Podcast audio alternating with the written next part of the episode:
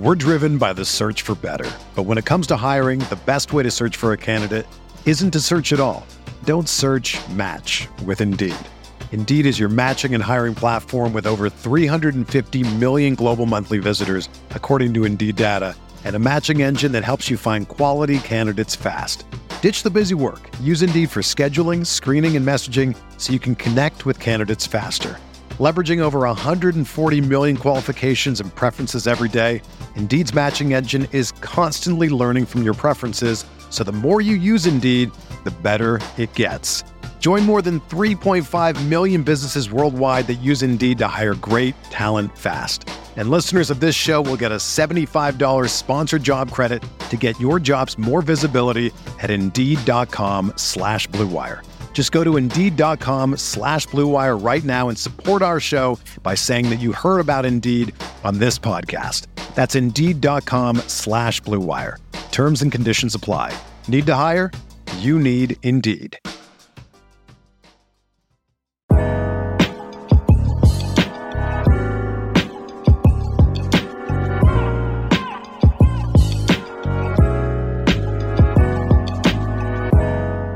Hello and welcome to another edition of the Knicks Film School pregame show. My name is Andrew Claudio, aka GMAC, and it's time to preview the Knicks' upcoming matchup against the Boston Celtics, the unstoppable, streaking, red hot, only team on a winning streak now, New York Knicks. Uh, and their matchup uh, against the team with the best record in the NBA, uh, second best record in the NBA, the Boston Celtics. So we're going to do something a little different today. Uh, as you could probably tell from the episode description and probably the title as well, um, I am not talking to a Boston content creator for this episode. Uh, I- am sure you all loved the conversation I had with Giancarlo the other day, and uh, I, by the reaction, he certainly got all of us ready for what ended up being one of the more fun nights watching this basketball team and obviously covering this basketball team in my life. Um, but uh, I wanted to do something different, and especially since we the Knicks just played the Celtics. If you want to get a deep dive and figure out what the fan base thinking and the vibes around the Celtics are, go back about five days ago, maybe six days ago, and listen to the podcast I did with Jack Simone of uh, how about them Celtics and uh, and Celtics blog. He can give you a deeper dive there if you haven't listened to it yet. Not much has changed in the last week, uh, and I wanted to get the national perspective because the cool thing about this streak is that the Knicks are no longer a cute local story. They are national news. What is going on in New York? They are a threat to make uh, a deep run in the playoffs, to make some noise in the playoffs. I have no idea what that means. That could just be like a hard fought first round matchup. That could be the conference finals. And I am excited to see where that heads, and I wanted to talk to somebody outside of our little bubble here in Knicksland to see just how far and how delusional we we are about this team. Uh, Dan Favale of Hardwood Knocks is one of my good friends, and I love listening to his show. I, honestly, more people should listen to it. Go, it, it's in the episode description. Go check out Hardwood Knocks. and I think you're going to enjoy this conversation where he, who grew up a Knicks fan, uh, talks about the Knicks with a the perspective of somebody that has to watch all 30 teams. So let's get into it. My conversation about the unstoppable Knicks with Dan Favale of Bleacher Report and Hardwood Knocks. Enjoy. Joining me now here on the Knicks Film School pregame show.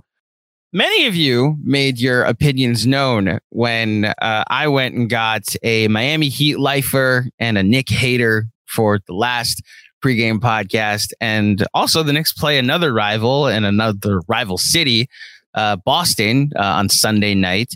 And so I decided that rather than go get another Celtics content creator and another rival content creator, uh, I went and got the next best thing a member of the evil national media to talk about the Knicks. Thankfully, he is what people don't some people I guess don't realize he is also a Knicks fan and he's one of my good friends and he does exceptional work for Bleacher Report and the podcast Hardwood Knocks. Welcome back to the Knicks Film School podcast and for the first time to the Knicks Film School pregame show, Mr. Dan Favale. Dan, how you doing today, sir? I am after that uplifting intro mm-hmm. over the moon. That's how Good. I'm doing right now. Thank you for the kind words as always. I guess what were did KFS listeners not like Giancarlo when you had him on? I'm assuming. And so the funny that he kind of turned it on a bit. He called Jalen Brunson cute, which like credit to him after the game went the way it did last night. Uh, he just kind of sat there as like like bring it on. Like he had the surge gif and was just like standing there in the middle of the ring while people threw garbage at him. I was like, the Heat lost. I gotta take it. You know, if I can't dish it, if I if I can't take it, and you know, I respect people that can do that. I, I had Evan Roberts of uh, WFAN, who's a huge Nets fan, on a couple months ago, and he like brought up the fact that I like to take 10 seconds and laugh at the Nets and it was like right after the Brooklyn Nets had just kicked the Knicks' teeth in. Remember when the Brooklyn Nets had Kevin Durant and Kyrie Irving? Um, and so I just said, like, yeah, it's a beauty of sports. Whenever, whenever the Knicks lose to the Nets, take ten seconds and laugh at the Knicks. I saw my face get passed around Nets Twitter. Um, so Giancarlo had to to kind of wear it last night. So thank you, Julius Randle, for making that possible. I am very curious what your perspective has been of all of this. And as somebody who's obviously in it and as a Knicks fan and the and the the vibes being immaculate and whatnot, um, what I love about your coverage because you have to cover all the teams, so you kind of get to see a landscape of all the vibes that exist. And the Knicks, like their their momentum has to be trending outside of New York and making waves nationally with with what they're doing. A game out of the four seed, the best uh, the best non Milwaukee record since the trade deadline. Um, how are you feeling about the Knicks right now? Yeah. So the first part is I don't. The people are uh, nationally. I want to make that clear. Not this podcast, not fans. They know there's been this like, oh, look at the Knicks since the Josh Hart trade or whatever. The Knicks have the second best offense in the league since January 1st. Like they've yeah. been on this crescendo for pretty much half the season at this point, let's say. And the fact that it's flown under the radars is bizarre. And it took me a while, I think, to accept it more because I'm just so inherently skeptical of this team because of how confusing the ride has been. And Julius Randle specifically is just like, I don't know him between him and RJ Barrett. I don't know if there are two players I flip flop more on um, in real time. And the Josh Hart trade, I was not a fan of in the moment. I was just like, well, why are you, why are you giving up this? I, it, it's it's going to be a first round pick, a first round pick for someone mm-hmm. who's going to be a free agent that you have to pay when clearly there wasn't like this strong market for him. And then he's come in and been a shot of adrenaline, and like you've been able to, you know, limit like some of the damage that RJ Barrett is doing when he's not having like his his good games. So that like they're clearly they had an I was looking at them as like a team that needed more of a a three point shot of adrenaline, like a Gary Trent Jr. someone's going to come in and just chuck a bunch of threes. And he's just more so been exactly what the team needs when you're looking at sort of the the guts and gall of what he does on the perimeter. I think the Knicks also uh, they've been 10th in like three point attempt rate since January 1st. Like they're not not shooting enough threes either. And so that's sort of kind of flown under the radar. Uh, it's like that's really the the two parts is that it took me a while to just take this in and say, you know, part of it is just like there'll be nights where it's okay. Like I want to, as a fan, I want to watch this Knicks game, but like I actually do need to go check in on like Spurs Pacers is like mm-hmm. what I'm actually going to be watching. So maybe that also accounted for the slow burn. Um, but when you ask the question of how good this team is, I said this on Hardwood Knocks the other day. Like they're a team that could legitimately. Or uh, there's profanity on this podcast, right? Yeah, of course. yeah. They're the team. I think more so than anyone else in the league that could just fuck shit up in the playoffs because like you're just not going to understand like oh they're going on this run and it's yeah if you go into a series against milwaukee or boston they're not going to be favorites against a bunch of people but like if you go into a series against milwaukee or boston i might have to do some pretzel twisting if i was to justify like how the knicks are going to come out of that um, after watching them against the Celtics, maybe it wouldn't be so much pretzel twisting. But like they could beat a Philly, they could beat a Cleveland. We just saw them beat like a Miami team, which has been that was a playoff level game, and I mm-hmm. think super encouraging. But like Miami's been like dog shit for a lot of this season, so I would just like it's. I view more of like these Boston games as a barometer for where the Knicks actually are because I don't think the Heat are the serious team. Uh, but they still do have two guys, two two superstars. So the Knicks are real, and I don't know what the cap is though on the ceiling of like these vibes or of the ceiling of functionally where they're going to end up in like the Eastern Conference playoff picture because I think there are only two teams I would definitively pick to beat them in a series in this moment. What like yeah, the last eight games have been great. The ride's been really fun since uh, basically the new year. Um, but to be in that situation to where I thought they were going to be, I think we both smashed there over when we did our preview pod at Hardwood Knocks. Like I didn't see them being on like this pace now, especially given how the season started. When I wrote an article uh, about how I thought the Knicks should fire Tom Thibodeau, and so to Eight start there, in. Yeah, seven Yeah. games in. to end up here in March, it's been just a wild ride. But I don't think it's something where it's it's fleeting or an anomaly. Uh, I know I probably said this after the you know the Julius Randle most improved season, only to see what happened after that. But there's something about this team, uh, their relationship with one another, the the steadiness that Jalen Brunson really just provides. Like as someone who understands how to manage the game, but is also can be deferential to Julius Randle on nights when either Brunson doesn't have it going or it's just like, hey, this is Julius's night. Um, I can't say enough. As someone who also criticized, I have to make this clear before I throw it back to you.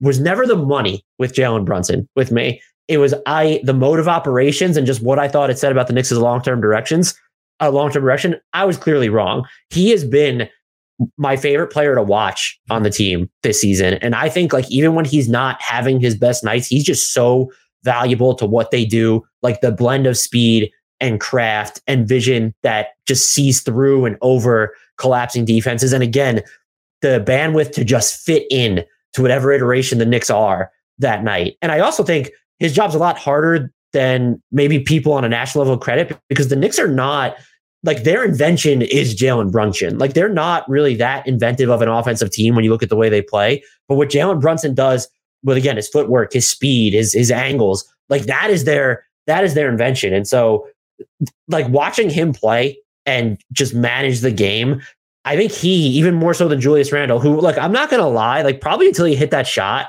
against Miami, like, I was probably still a Julius Randle skeptic at that point. But, like, a Jalen Brunson makes me feel good about this team. And so, this is my long winded way of saying, I don't know who the Knicks are going to face in the first round. Um, but so long as it's not Milwaukee or Boston, like, at this moment, even if it's a Philly, like, there's a chance that I would pick them to win. And I feel like that's, probably delusional a little bit. Like that's got to be the little phantom creeping up me there, but it's also got to be a harbinger of how far this team has come over the past couple of months. I'm glad to hear someone else that you know, looks at all the other teams and sees what this is. When I don't know if you listened to Doris Burke and Zach Lowe talk about the Knicks, but it finally clicked for me when Doris Burke pointed out like this reminds me of Memphis last year. That the Knicks like kind of The- well, because like the the Knicks have their offensive rating like they're fourth right now in offense in the NBA, which is kind of nuts. And like we've been watching it grow as the season's gone along, where it's like, all right, the Knicks are top eight offense, Knicks are top seven, top six. And then you see, like, oh, because they're great at offensive rebounding. Oh, it's because they're great at taking free throws. And you wonder how sustainable it's going to be in the playoffs. And like Memphis was fine in the playoffs, you know. Um, like they just like Ja got hurt, you know, and that is the last comment I will make about Ja Morant, the Memphis Grizzlies on this podcast. Um, do you see this as sustainable to the point where not even like an Eastern Conference um run is in play? Like with the Knicks sort of played against the Celtics, you would pick them, but like. Like because the the oldest player in this rotation is 28 years old, like the RJ thing is obviously a question, but you have the Quickley thing that's been great. And you have like Julius is like Jalen Brunson's 20, 26 and Julius is still pretty young. Do the Knicks finally have something that you could see like, oh, this is a, a team we're going to hear about for a while? Yeah, I think there's a bedrock here upon which they could build where it's Mhm. it it felt like not that there was more of a haphazard search Mhm. for a star before, but now if you take what Julius Randle's doing this season, just as that is Julius Randle's normal, and you know what Jalen Brunson is, like those are your building blocks. And it's, you know, we look for stars who, yes, ideally would one of them would be you get a star who's better than both of them, but you also want that star to fit with them. It's not we want to trade Julius Randle to get that star. Uh, we don't want to trade Jalen Brunson to get that star. I would my one hesitance in saying could this be a team that we see for a while is that Yeah. windows in the NBA. Hold on, hold on, hold on. Did you just see the breaking news that we both just saw? Yeah. We'll just acknowledge it. We just got the alert that Ja Morant has been suspended two games. That is the only thing we're gonna say. At least two games by Well, the Memphis Grizzlies. I mean- so we could i mean What do you? I, I just don't know what, what the comment is. Like, I I think what's going on is stuff I that is kind of nuts, and I hope. Yeah, it's uh, it's yeah. harrowing, and to realize how long it's been going on too, and if the Grizzlies knew about it, and like it doesn't seem like they were taking this like laissez-faire approach to it, I don't understand. And some of the people like you know doing the the mental and social media gymnastics to defend Ja Morant at this point, it's like why? Like, there's no I I don't understand what is going on with uh with him. And I think but, uh, people should just check out what Bomani Jones had a thread on it, where it's like, oh, Ja needs to surround himself with better people.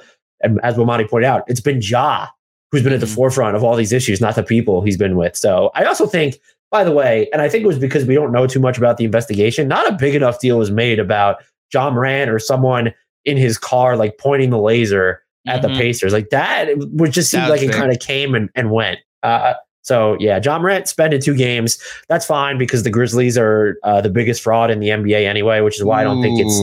I don't think that's why I don't love the comparison to like what the Knicks are doing because one, this team has at least two people who can create in the half court, and the Grizzlies had one last year. They have Desmond Bane now, who's been fantastic. Like he's leveled up a ton.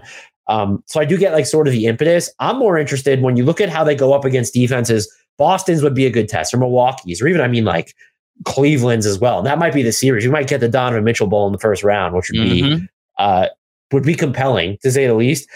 Having that, having two guys who can create something out of nothing and also hit difficult shots, it makes this team to me materially more lethal than they were during that Hawks series two years ago because like that was just Randle.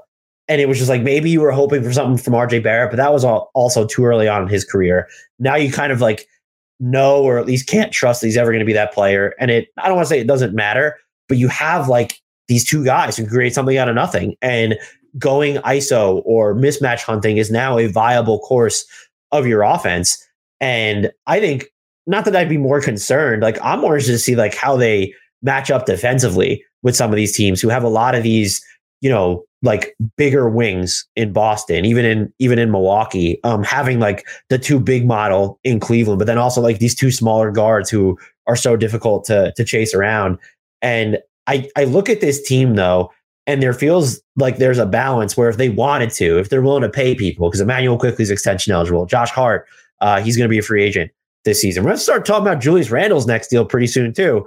Uh, as if they're willing to pay, like there is something here to where even if you don't make a bigger swing on the trade market, you can justify keeping it together and see room for growth from here. And the growth can come. But I, I don't know that they were at this point before. It was independent of making that big trade because you mentioned like the ages of the guys on this team, and there's still look, there's still these swing pieces where it's well, what is Quentin Grimes going to be? Even if you're pretty low on RJ Barrett, there's like the Immanuel Quickley season. And I mentioned this, I haven't dug into my awards too deeply just yet. Uh, I don't know how he is not by the betting odds or even like during the discussions. And Knicks Twitter, yes, I'm pretty plugged into Knicks Twitter. So I know that there's a six man of the year case mounting for Manuel Quickley. But just like in general, how he wasn't routinely mentioned among the top three candidates, let's even say like so much attention has been basically paid to Norman Powell and Malcolm Brogdon. And and Russell Westbrook, just, by the way, who was the favorite until he got traded from the Lakers, you know? which may oh that's just proof that like betting odds can be disconnected from reality and mm-hmm. so uh but like to have someone like Immanuel Quickley is a perfect example like just this swing piece which yeah his defense which is wild that like his defensive improvement has been great but like that was not the player he was billed as like being on the Knicks. And when you look at what he was as his rookie year to now uh, but he's still someone who could like really be a microwave guy on offense as well. So to have that two-way juice it's it's a roundabout way of saying like it feels like there's something sustainable here. And there's they have the ability to augment it again without taking these massive swings where it's like okay you get a Josh Hart and look at how much better or more sensible it feels like they're playing and that's like a pretty big win because there's still going to be people fans media they're like well they, they need the guy who's better than Jalen Brunson and Julius Randle I would tend to agree but they're also just at a point where it's like if you tread water and futz and fiddle on the margins like you can also be a measurably better team. And I think that's what we're seeing now with the Josh Hart trade, which again, I was just completely wrong about. Like it was, I didn't necessarily see his his value and I didn't necessarily understand the logic. I thought it was more innocuous than hurtful, but I just wasn't a fan of it. And I mean, that's why, you know, it's a good thing I don't run the Knicks. Well, eh. well, I gotta be honest. Now we're at the point where like I'm glad a lot of people don't run the Knicks. Leon Rose, the 180 that this season has done, the two moves that he made, Jalen Brunson, Josh Hart, have really contributed to. And honestly, the third move, not trading Julius Randle, like we all stupidly wanted them to do, is like those are the moves that have led to what this team is now. You know, not trading Immanuel Quickley even though it was very clear by the reporting they were looking at offers.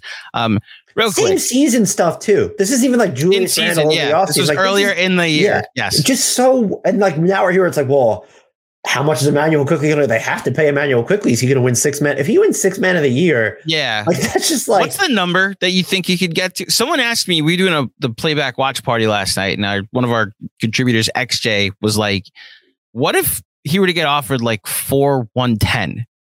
You know, like would that be crazy? Especially with like remember the, the cap's, cap's going going up. Like Duncan Robinson's making ninety million dollars. So like, is it that crazy that Immanuel Quickley, who does more than just shoot, you know, and does like all the intangibles, is an elite defender, might win six man of the year? Is that crazy? Say like No. four ones. I I've said four. I've said four eighty for a while. Then it was like okay, four eighty five. For as his like impact continues to go up, you know. I think people are going to have to get used to like 480, like something 490. Like that's what the fourth, fifth best player on a team is going to start making with the cap going up. I will, however, say if I'm the Knicks and you're entering like four, 110, 10, or even four of a hundred, like, all right, well, we'll just let this roll to restricted free agency then. Like you go out and find the offer and we'll just match it. Um, Fair. Well, uh, that that's the hope then is that if you were to go out and get an offer, although you don't want an Ayton situation, I guess that really hasn't hurt them. The, the Ayton situation. you can know? handle it different. I mean, I guess the Knicks, I was about to say, you could handle it differently by not dangling your premier restricted free agent and all these trade talks. But like, they've already done that with Immanuel Quickley That's true. before. Yeah. So yeah, I mean, that's that might not force them, but maybe they'd be more inclined to pay a premium because of how like he was readily available and like all these different trade talks. But I haven't even thought about his number. But I would think at this point, especially if he wins six man of the year, like you're not. There will be a team that I think looks at. Look, I know. I think we devalue point of attack defense because we just assume that players who are operating from that position on offense are usually going to be so good it doesn't matter. It's still really hard to find defenders who can hold up in those situations, who can navigate screens like Immanuel Quickley can, and to also have just at best, like, yeah, he can be a wild card on offense, but an ultra distant three point shooter and someone who can hit these like on a whim shots in the lane. That if he hit the open market this summer, the restricted free agent market this summer, given his age too, where rebuilding teams can talk themselves into him as well, I would guess that he would get an offer sheet that's four of 110, if not more. Like I would guess that that money would be out there for him. For over 30 years, the law offices of Weiss and Rosenblum in New York City has been home to a team of award-winning, hard-hitting injury attorneys who have a long track record of seven-figure results. Whether you've been injured in a car accident, fall, construction accident, or other traumatic event, Weiss and Rosenblum will work tirelessly to maximize the award regardless of the severity of your injury and get you and your family the fair and just compensation you deserve. Call Weiss and Rosenblum today at 212-366-6100. Again, that's 212-366-6100 or visit weissandrosenblum.com for more information. No case is too big or too small. Personal attention to your matter is a priority. Once more, call 212 366 6100. Previous results do not guarantee future outcomes. If you think you might have a case, speak with a veteran attorney, not a rookie.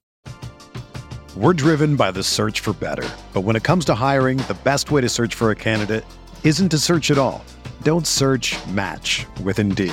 Indeed is your matching and hiring platform with over 350 million global monthly visitors, according to Indeed data, and a matching engine that helps you find quality candidates fast. Ditch the busy work. Use Indeed for scheduling, screening, and messaging so you can connect with candidates faster. Leveraging over 140 million qualifications and preferences every day, Indeed's matching engine is constantly learning from your preferences, so the more you use Indeed, the better it gets. Join more than 3.5 million businesses worldwide that use Indeed to hire great talent fast. And listeners of this show will get a $75 sponsored job credit to get your jobs more visibility at Indeed.com slash Blue Wire. Just go to Indeed.com slash Blue Wire right now and support our show by saying that you heard about Indeed on this podcast. That's indeed.com slash Blue Wire. Terms and conditions apply. Need to hire? You need Indeed.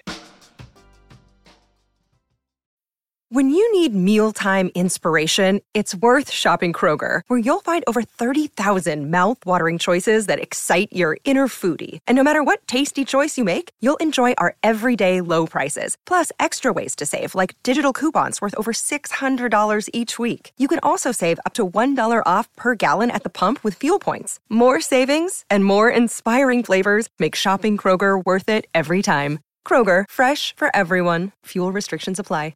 What's up, Knicks fans? Quick break to tell you about HelloFresh. With HelloFresh, you get farm fresh, pre portioned ingredients and seasonal recipes delivered right to your doorstep. Skip trips to the grocery store and count on HelloFresh to make home cooking easy, fun, and affordable. That's why it's America's number one meal kit. You've got New Year's goals, and HelloFresh is here to help you achieve them. Take control of your time and budget with delicious recipes delivered right to your door. Looking for an easy way to eat well and save money this year? Cut back on expensive takeout and delivery and get started with HelloFresh. You'll love how easy, fun, and affordable it is to whip up a restaurant quality meal right in your own kitchen. With fast and fresh recipes, HelloFresh's latest line of meals featuring robust flavors and filling portions are ready in less than 15 15 minutes. Enjoy taste and quality done quick with recipes like falafel power bowls, seared steak and potatoes with béarnaise sauce, or Southwest pork and bean burritos. If you know anything about me, you know that I'm not the greatest when it comes to cooking. Thankfully, I found a life partner that loves her time in the kitchen and loves putting together these elaborate meals. Unfortunately, with her schedule working at a school all day and my schedule covering sports all night, we rarely have time to go to the grocery store together. Well, HelloFresh has made it possible for us to do all the grocery shopping for the week right from the comfort of our living room. In fact, just last night when I was editing the latest KFS pod, she was putting together two plates of presto pesto panko chicken with roasted potatoes and green beans. We were able to do dinner and a movie without even leaving the comfort of our own home. And this is just one of several delicious HelloFresh meal options with cook and prep time taking less than an hour. When you've got busy, conflicting schedules like ours, you don't have to go out for dinner and a movie. Instead, it comes right to you. Don't hesitate. Head to HelloFresh.com slash FilmSchool65 and use code FilmSchool65 for 65% off plus free shipping. Again, that's HelloFresh.com slash FilmSchool65 and code FilmSchool65 for 65% off plus free shipping. HelloFresh, America's number one meal kit. RJ Barrett got his extension this offseason, and we can get into like the complications of like whether it was just like a, a, a chess piece being moved. Um, I defended during that. the Don, but like during the Donovan Mitchell. yeah, no, well, yeah. it's not even like defending the contract. It's like that was a, a, a move made by Leon to be like, all right, I'm taking RJ off the table from Donovan Mitchell sweepstakes. Now you have to. We still have the best offer, and that's when Danny Ainge was like, all right, screw this, Cleveland. What do you want to do? You know, but like RJ has not been as valuable to this team as Immanuel Quickley. RJ stands do not. I'm not saying he sucks. I'm not saying he's bad. I'm just saying Immanuel Quickley has been more important to the Knicks this season. And I look at the number he got. Now he's coming from the third pick in the draft, and Quickley's coming from the 25th pick in the draft. So the number would be different. What his extension is. Um, I'm just I'm wondering if we need to start really thinking differently about what it's going to take to keep him, and honestly, whether it even matters because it's worth it because he's that valuable to what they're doing. Um, speaking of RJ Barrett, um, I do want to give you the floor a little bit as someone who defended that contract. And I want to say he's the player you and I have talked about the most when we've talked about the Knicks over the years. Um, it hasn't been a leap up. It's it's either been a, um, a side step or a step back this season. How are you feeling about this player? And do you think there is a step forward in his future? I do not feel great about this player. And I think that there is, with the way that the Knicks are built right now and the talent that has proved itself in front of him to this point, I don't know how he gets to that step forward unless he just like fundamentally changes his game. And I, I we've seen him defend better than this, so it's like you know you have that in him. But can he be?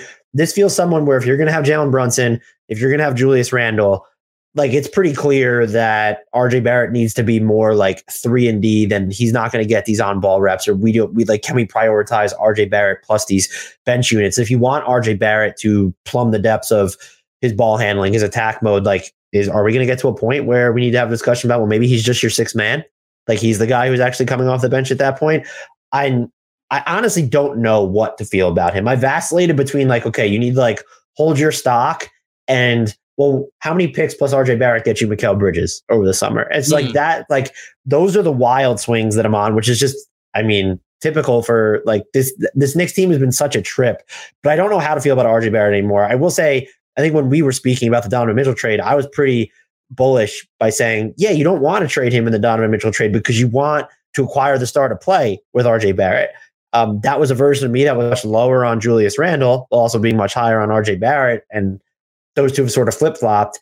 Uh, I would be if there was a concern level for this season. I think I'd be at like a a hard seven point two if we're going between one and ten. It's yeah. like we're talking about year four, and we're still talking about the the same issues. Uh, we are entering though, like, aren't we getting to the point, or we're actually we're kind of past it, which is concerning. We're supposed to be at the point of the season where like, oh, RJ Barrett's really coming on, and like we just really haven't gotten there. And I'm very interested to see how we've already seen it impact his playing time, but like the Josh Hart trade and the rise of Immanuel Quickley. like are we just going to see these like super high leverage moments in the playoffs where RJ Barrett is not on the floor? And that's going to prompt you just gave this guy an extension. That's going to prompt some, I would think, necessary but also very awkward conversations. It is. And while I agree that the concern in a vacuum about the player is like a seven out of 10 or just above a seven out of 10, right? as far as the team and like that's I think what the Josh Hart trade meant that a lot of people, myself honestly included, didn't realize when it was made. You know, like I I thought he would take Deuce McBride's minutes, which was like eight to nine minutes a game, and then he would bleed into to some Quentin Grimes minutes because like secretly since the Josh Hart trade, Quentin Grimes has been shooting like over 45% from three.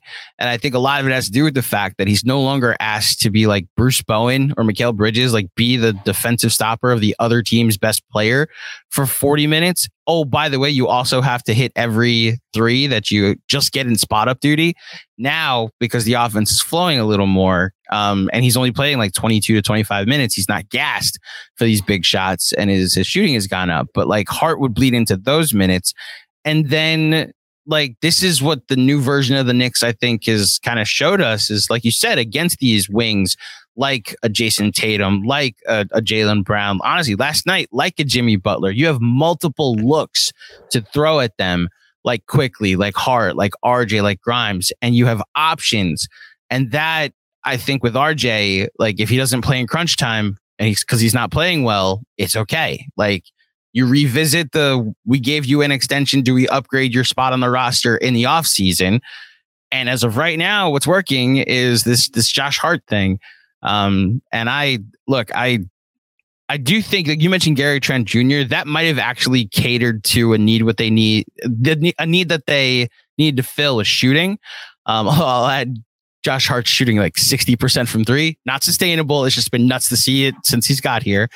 Um, like what they did this summer with Jalen Brunson, it was very much like, oh, Leon's godson like the family nature of it. Oh, Josh Hart, like you mentioned, Mikal Bridges, like oh, we're getting the Villanova trio trio back together. Like that seems to be the thing that they've built, and you can't quantify it. You can't really like. There's no stat on cleaning the glass for like these people like each other, like the chemistry stat.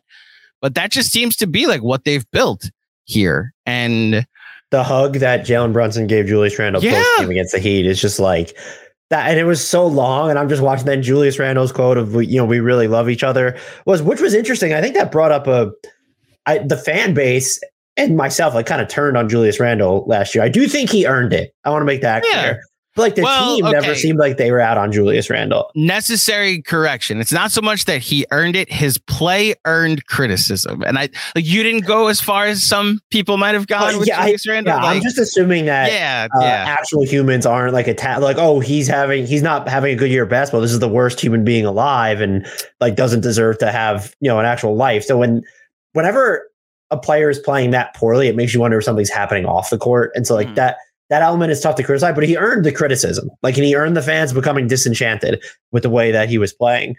Uh, but yeah, the if you could quantify the vibes for this team or the camaraderie of this team, um, and look, maybe part of it is just like look at Evan Fournier, Derrick Rose, everyone but Cam Reddish who was pulled from the rotation, even RJ right now seeing his minutes get cut. Like we're not hearing like rumblings of, and I get they're winning, so it's hard to hear them. But as soon as they made the swap, like even uh, Derrick Rose and Evan Fournier, like yeah, we want to play. Like they're not malcontents either on the roster. Like I do think that says something about the the locker room. And so, but to see like the joy with which, and it, it, the factor's just been up since Josh Hart came. Like I don't know if it's just because like him and Jalen Brunson, like I'm I'm feeling that, but it's it, it's special the the connectivity of this team that's that seems like they have off the the basketball floor. It's sort of like well, let's use Blink 182 as an analogy. Anyone who knows me knows that I love Blink 182. Part of their appeal was always that it wasn't a band.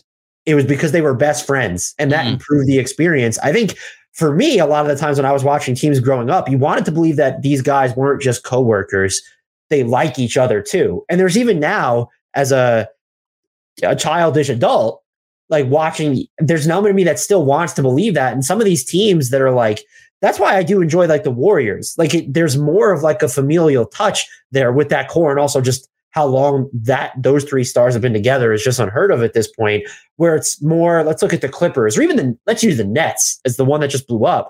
Everything felt so transactional and business-like there. This team doesn't feel like that even though I think that uh, maybe even I made the argument that everything just felt so sort of incoherent for them leading into the season. And so to see this level of connectivity, it improves the experience tenfold. I think what also improves it for fans is look at what you just sat through last year and to get to this point. Like the fans deserve every bit of this, but to also sort of just see where this team is emotionally and like yes on the basketball court but outside of basketball i think that enhances the experience for sure and maybe i'm the only one that looked at their favorite bands that way but it was like you wanted to believe that they were all friends and so like the fact that part of the origin story for this Knicks team is they're doing things off the court or that Julius Randle's son is just like a staple on these videos and his reactions to feel that type of deep rooted connection that has it has something to do with the game, but it, it, it has nothing to do with the game. It's super cool. And I think it one helps, but I also think it makes whether you're an impartial or eh, observer or like a diehard fan, I think it makes the experience that much cooler. It does. And like the two years ago team that like the we here season that was also the big 15 season that like the the nets had their big three and then julius randle were like we don't we don't have a big three we have a big 15 and that's always gonna gonna win that i think it was actually reggie bullock who who coined that but um that there's e- it's easier to get buy-in from everybody and some sacrifices that need to be made when they're winning. And i think that's what's cured like, like just break it down simply like that's what's made this season like all the things you mentioned, Derrick Rose leaving the rotation, potentially like for for good, like an NBA rotation for good. Um, Evan Fournier, who like has shown like in spurts, like the shooting's still there, but he's out of the rotation. Hasn't said a peep. Just been a, a consummate professional, been a veteran for a lot of these younger guys. Um, like Obi Toppin would probably like to be playing more minutes than he is as a backup. Yeah, that's role. a great example. Yeah, you know, like Immanuel Quickley should probably be a starting two or uh, starting two or maybe in a one in the NBA. And he's been an elite sixth man, and because and like to RJ's credit, his role has taken a step back, and I think. This is the one thing that's been fascinating to watch is everybody's trying to pay attention to RJ as like he sits during crunch time a few times and sees his minutes go from like 38, 39 to like 27, 28 minutes. And he's been like, we're winning. Like, who wouldn't want this? And that I think is what's been so cool is that all the sacrifices for the better of the the team and for the the better of the whole like they're they're being made with pleasure and that's like we're all kind of buying into it as a result um this has been great Dan Favale. And I had a Celtics question. I think I kind of asked it back in the, the, the very beginning of the pod of like, as far as like, what do you think of the Celtics? I as far as this matchup goes with the Knicks, I wanted to go outside of the the individual matchup bubble and get someone nationally to talk to, which is why obviously you're you're great and you came on. Um, who's your pick out of the East then? If it's if it's the Celtics, great. If it's not the Celtics, then who? I have Milwaukee. So, so okay. Milwaukee never were my preseason picks, and I would stick with. I was feeling a little rickety about Milwaukee for a while, but I'm feeling pretty good about them at the moment. Okay, where do you see? Do you see a, a Celtics Milwaukee conference final? I feel like it should play out that way, but the Celtics, they just made the finals and they're so deep and they're so good. But like, there's a variability to how they play on offense where they go through like these turnover spurts, or because you can be so reliant on jump shooting, there's that inherent variability there. And I'll, I'll look at like Derrick White, like flame throwing from the perimeter. I'm like, is this really going to continue to happen? Uh, so, and like the offense has been like iffy for them over the past month or so, too. Uh, I don't want to say I don't trust them. It should shake out that way, but they feel they kind of feel beatable, which just doesn't make sense. And I think like they're the only team that ranks in the top five of offense and defense. So if I had to pick, yeah, I'd say Bucks and Celtics. I do feel more at this point though better about the Bucks going chalk than I do about the Celtics. Like they just feel even if their depth is better and it is better, it, they just for some reason they feel more vulnerable, or maybe it's again just the variance and where people talk about the Bucks offense and all the flaws about it. Like they're consistent with their flaws. Mm-hmm. And it, they've proven that it doesn't matter in the past. We've seen the Celtics kind of get in their own way with turnovers last year in the finals for sure. But even just we've seen it now. Like Jayson Tatum will go through these outside shooting slumps. And I think he's a much better player. He's diversified his portfolio to the point where he doesn't have to be as reliant on those looks. Uh, but this is a team that has a, a higher variability in their performance, I think, than a team like the Bucks does. I I will let you have one more chance to clarify and, and correct yourself. You really meant that the Knicks are going to be the team that represents. I was just like, I didn't even want to say who do I have coming out. The Knicks are going to come out of the East. That's who there I'll be go. rooting for to come out of the East. Yes, and I gotta be honest, like the Bucks are the one team because I just I haven't seen them lose a game since June. Like the Jets were playing the last time the the Bucks were had lost the game. Um, but man, there's like nobody that scares me. And maybe after the Celtics game that'll change and I'll recontextualize. Like it, it's funny. Two years ago when they had a nine game winning streak and they played the Suns and they finally lost, it was like, okay, this is what it looks like when they lose. I can now get used to like Josh. They're not going to have an 82 win pace with Josh Hart anymore. Maybe I, maybe that will be like the breath of fresh air we need before this approaches. Because after that they play Charlotte. If they beat the Celtics, that means nine straight. Then they play Charlotte, that's ten straight, and then I I will become as Mensa puts it, a parody account of what the Knicks are, you know, and just like they're they're not just going to win the title in the NBA. They're probably going to go play baseball this summer and win that. They're probably going to go play. They're probably going to help the Rangers inadvertently win a title this year. They're going to win the Cup, the the Larry O'Brien, and the World Series trophy this year. And then as a result, Aaron Rodgers is going to force his way to New York and the Jets will oh, win the title too. You know, all God. of the all of the Ducks will align. Do you have the Knicks? Do you have uh, do you have the Knicks winning? If the matchup right now is Cleveland, New York, are you picking New York to beat Cleveland? Knicks in six. Give me that. Come on. Okay, just curious. Yes, I will say I'm le- I'm more afraid of the the Cavs and Sixers, like in all seriousness, than some Knicks fans are. Um, they've just every time they've played a healthy Cleveland team this year, they have matched up perfectly. They're two and one against the Cavs this year. The game that they played in Cleveland and lost, they were up going into that fourth quarter by like double figures, and then like the old rotation lost. So I I like the Knicks' chances with with the, the the matchup there. Also, we are a year removed from Jalen Brunson and a Lukaless Mavericks ending the Donovan Mitchell Jazz run, and like I know a, lot a little of, bit different than that Jazz team. it is. I will. You're right, but like someone who I, as far as like, am I afraid of Donovan Mitchell? If I were Donovan Mitchell, I'd be afraid of Jalen Brunson. You know, like that's a matchup. I Jalen like, Brunson might have scared Donovan Mitchell into trying on defense again because ah, that's really? what's happened this season. So yeah. Jalen Brunson might have single handedly salvaged Donovan Mitchell's defensive motor. Well, I I I like the Knicks in that series at least to again maybe not as arrogantly to pick the Knicks in that series. Um, I I don't think that would be arrogant. I just, I think it's like it's honestly closer to 50-50 than than people realize. And maybe actually I would if the Knicks end up with a four seed specifically, then I'd absolutely pick them to win that series. You know, this is probably just anti James Harden propaganda, I feel I probably feel more confident Knicks beating Philly than Cleveland for some reason, and that just goes against like all the vitals that Philly has shown. But uh, and maybe I've watched too much Philly lately because like mm. they've seen their their past few losses.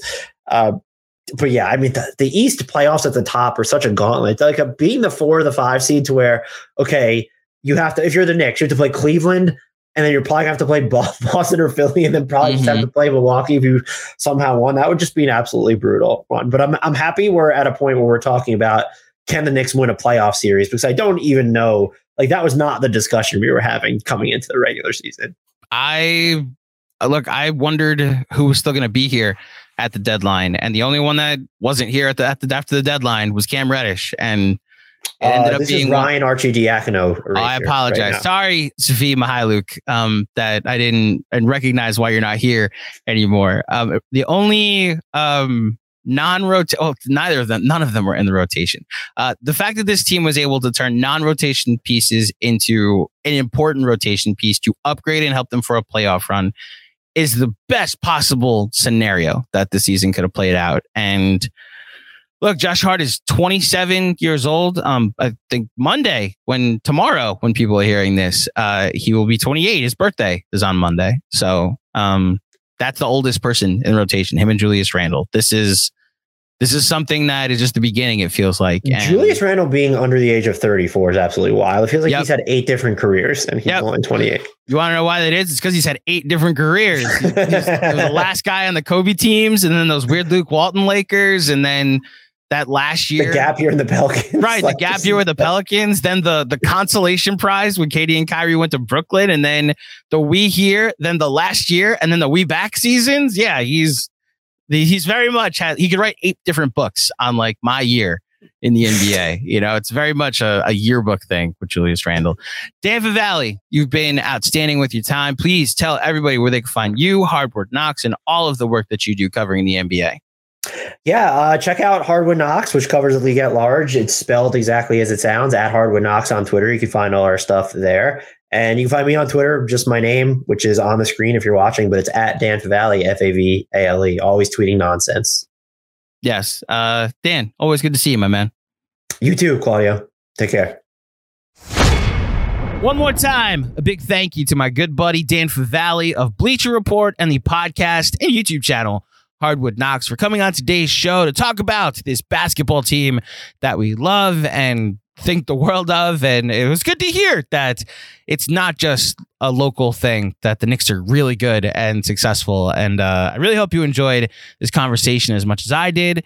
Uh, please, the KFS bump is not just something we like to do around here. Head on over to his podcast. Uh, it's linked in the description. Give him a five star rating and a review. But I also think as we get later into the season and with the playoffs and with the awards races, you will like his perspective. You will enjoy hearing what he has to say about the league. Um, again, it's Hardwood Knocks, and he does it with Grant Hughes, another NBA writer. Um, I really think you'll you'll like this podcast. So check it out. Thank you to Dan again for making time on a Saturday to talk about this team. And look, we're gonna talk about house money.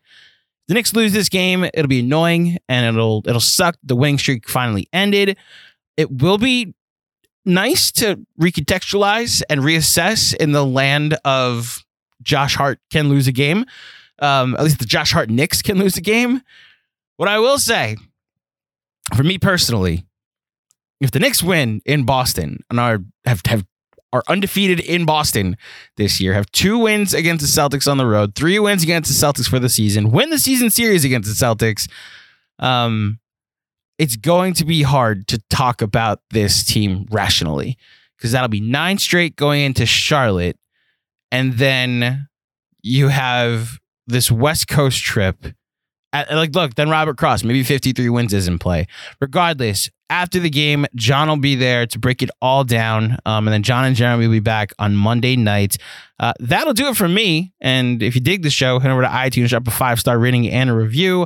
I will be back with a pregame pod on Tuesday morning to preview that game against the Hornets. Hopefully, it is to talk about a chance to win 10 straight. But regardless, I'll be here and I, I hope you guys keep enjoying these pregame pods. It's been really cool to hear some of the feedback that that I've been getting, and uh, means a lot that this uh, this formula is working, and uh, hopefully it's more pre games, but on, on the verge of winning streaks. But until next time, thank you for listening. Enjoy the game tonight, and I will speak with you soon.